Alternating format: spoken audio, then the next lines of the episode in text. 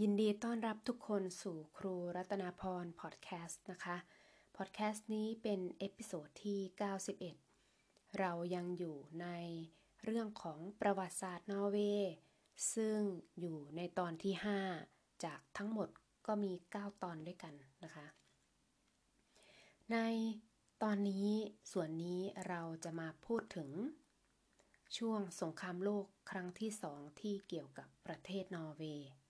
ก็ช่วงสงครามโลกครั้งที่สองเกิดขึ้นช่วงระหว่างปี 1939 ถึงปี 1945 1939 ถึง 1945 นะคะคำว่า สงครามโลกครั้งที่สอง ภาษานอชใช้คำว่า andre verdenskrig andre världskrig สงครามโลกครั้งที่สองเกิดขึ้นตอนไหน ก็เกิดขึ้นช่วงเดือนกันยายนปี 1939 เกิดขึ้นตอนที่เยอรมันบุกเข้าไปในประเทศโปแลนด์นะคะ ก็ทำให้เกิดสงครามโลกครั้งที่สองปะทุขึ้น แล้วก็ สงครามโลกครั้งที่สองที่เข้ามาในนอร์เวย์ที่เกี่ยวข้องกับนอร์เวย์ก็คือ ตอนที่เยอรมันเข้ามาบุกในประเทศนอร์เวย์ในวันที่ 9 เมษายน 1940 9 เมษายน 1940 ก็ถือว่าเป็น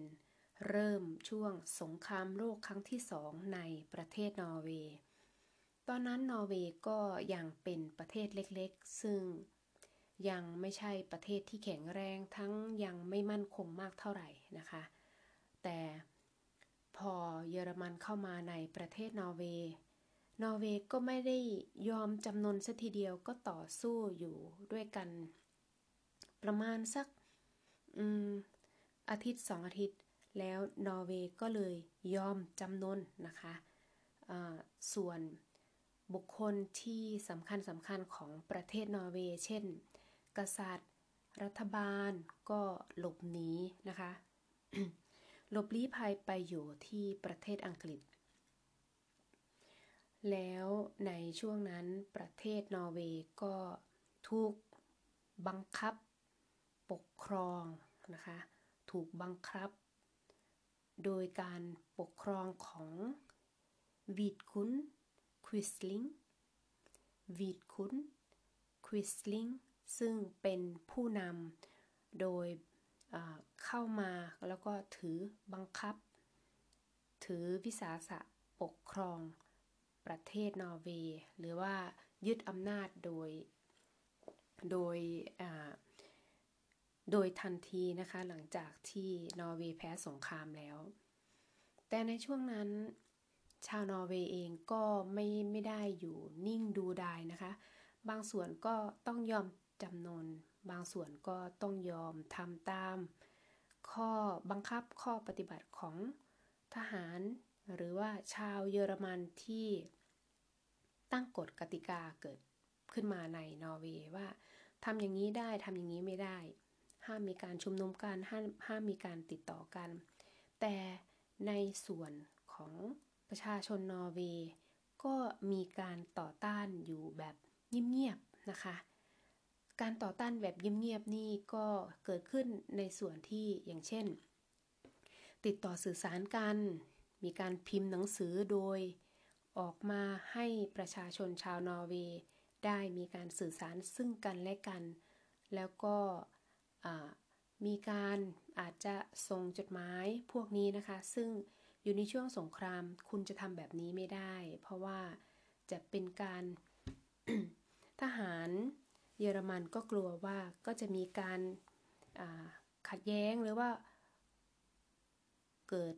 กลุ่มต่อต้านขึ้นนะคะ ก็ถือว่าเป็นการไม่เชื่อฟังทหารเยอรมัน ซึ่งหลายๆ คนก็อาจจะรู้เนาะว่าถ้าสมมติว่าในช่วง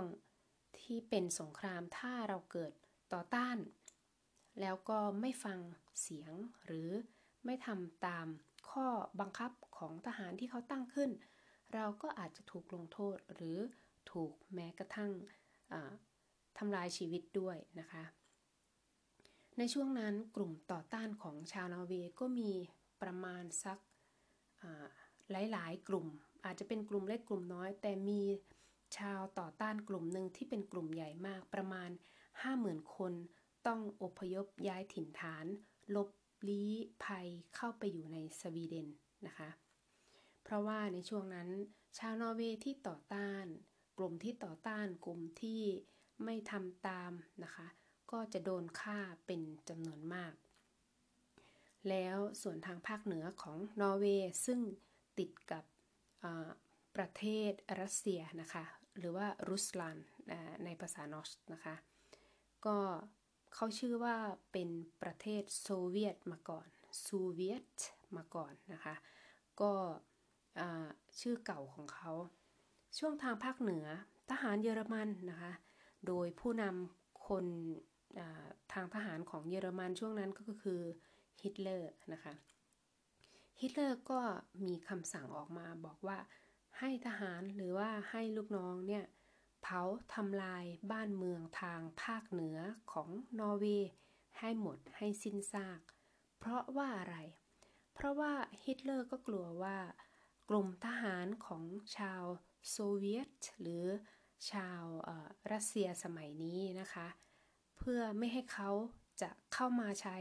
ทรัพยากรที่มีอยู่ทางภาคเหนือของนอร์เวย์ จนมาถึงช่วงที่ เยอรมันก็แพ้สงคราม ก็หมายถึงว่าสงครามโลกครั้งที่สองจบสิ้นในเดือนพฤษภาคมปี 1945 ก็เยอรมันแพ้สงคราม สงครามโลกครั้งที่สองก็จบสิ้น ซึ่งในสงครามโลกครั้งนี้ครั้งที่สองก็มีการสูญเสียชีวิตของชาวนอร์เวย์อยู่ประมาณ 9,500 คนในสงครามนะคะ อันนี้ก็เป็นเรื่องราวย่อๆที่นำมาเล่าให้ฟัง ส่วนคำศัพท์ที่อยากจะนำมาเล่าให้ฟังที่สำคัญสำคัญนะคะสำหรับคนที่เรียนภาษานอร์เวย์อยู่ ก็เช่นนะคะ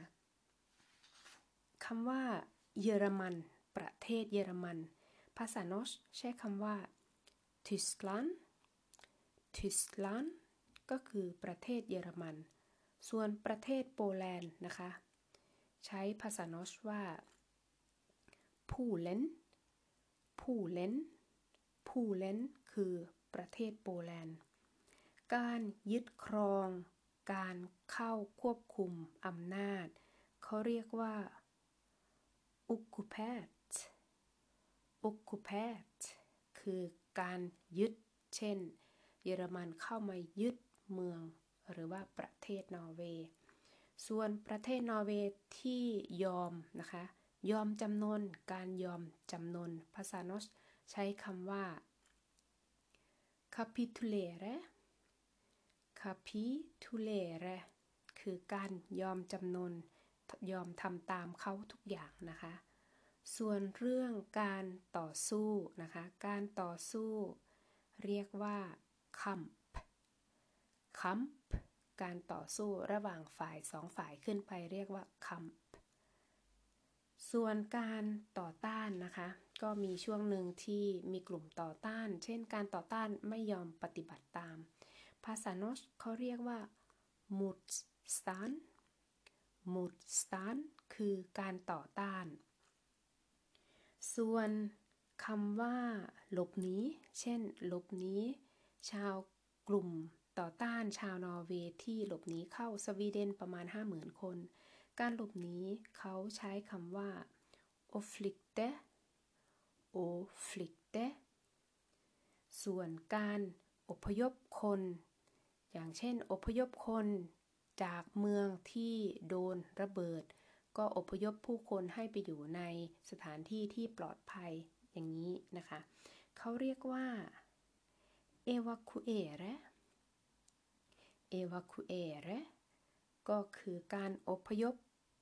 ผู้คนนะคะส่วนวินาศกรรมก็คือการก่ออ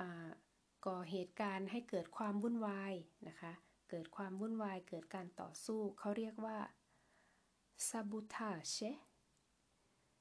sabotage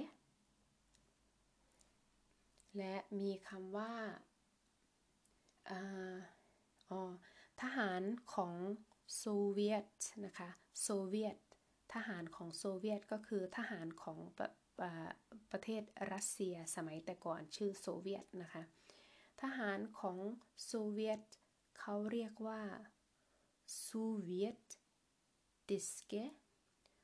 sovjetiske hären sovjetiske hären ก็เป็นคำสองคำนะคะคำว่า sovjetiske ก็คือชาวโซเวียตนะคะ แล้วก็คำว่า hären hären ก็คือเกี่ยวกับทหารนายทหาร ประมาณนี้นะคะ ส่วนเรื่องทรัพยากร เรื่องทรัพยากรนะคะ ภาษานอสใช้คำว่า resus ene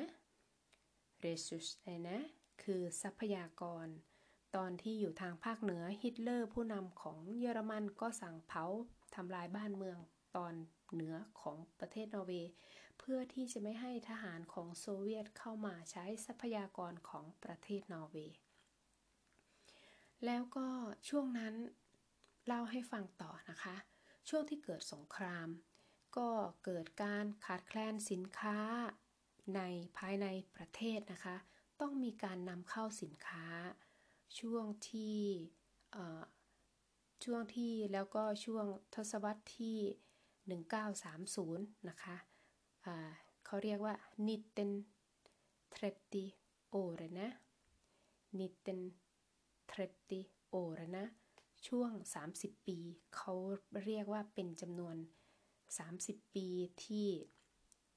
ยากลำบากนะคะ เขาเรียกว่ายากลำบากมาก ๆ เป็นเพราะอะไร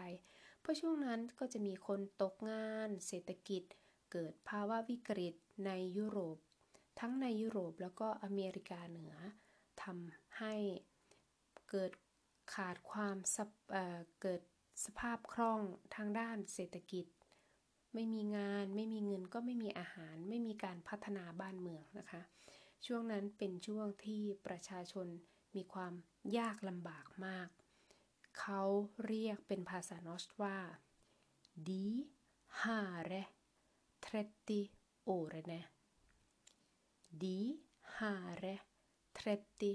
tretti årene di hare tretti årene คือยุค 30 ปีที่ยากลำบากในประเทศนอร์เวย์ค่ะ ค่ะ และนี่ก็คือสาระที่นำมาฝากนะคะสำหรับเกี่ยวกับหัวข้อสงครามโลกครั้งที่สองในนอร์เวย์ก็หวังว่าจะเป็นสาระสำหรับทุกคนที่เสียสละเวลาเข้ามาฟัง ขอบคุณสำหรับ episode นี้ เรา เจอกันใหม่ใน episode หน้านะคะ อย่าลืมนะคะว่ามี 9 ตอน 9 episode อย่าลืมฟังให้จบนะคะ เกี่ยวกับประวัติของนอร์เวย์ แล้วเจอกัน episode หน้า episode นี้สวัสดีค่ะ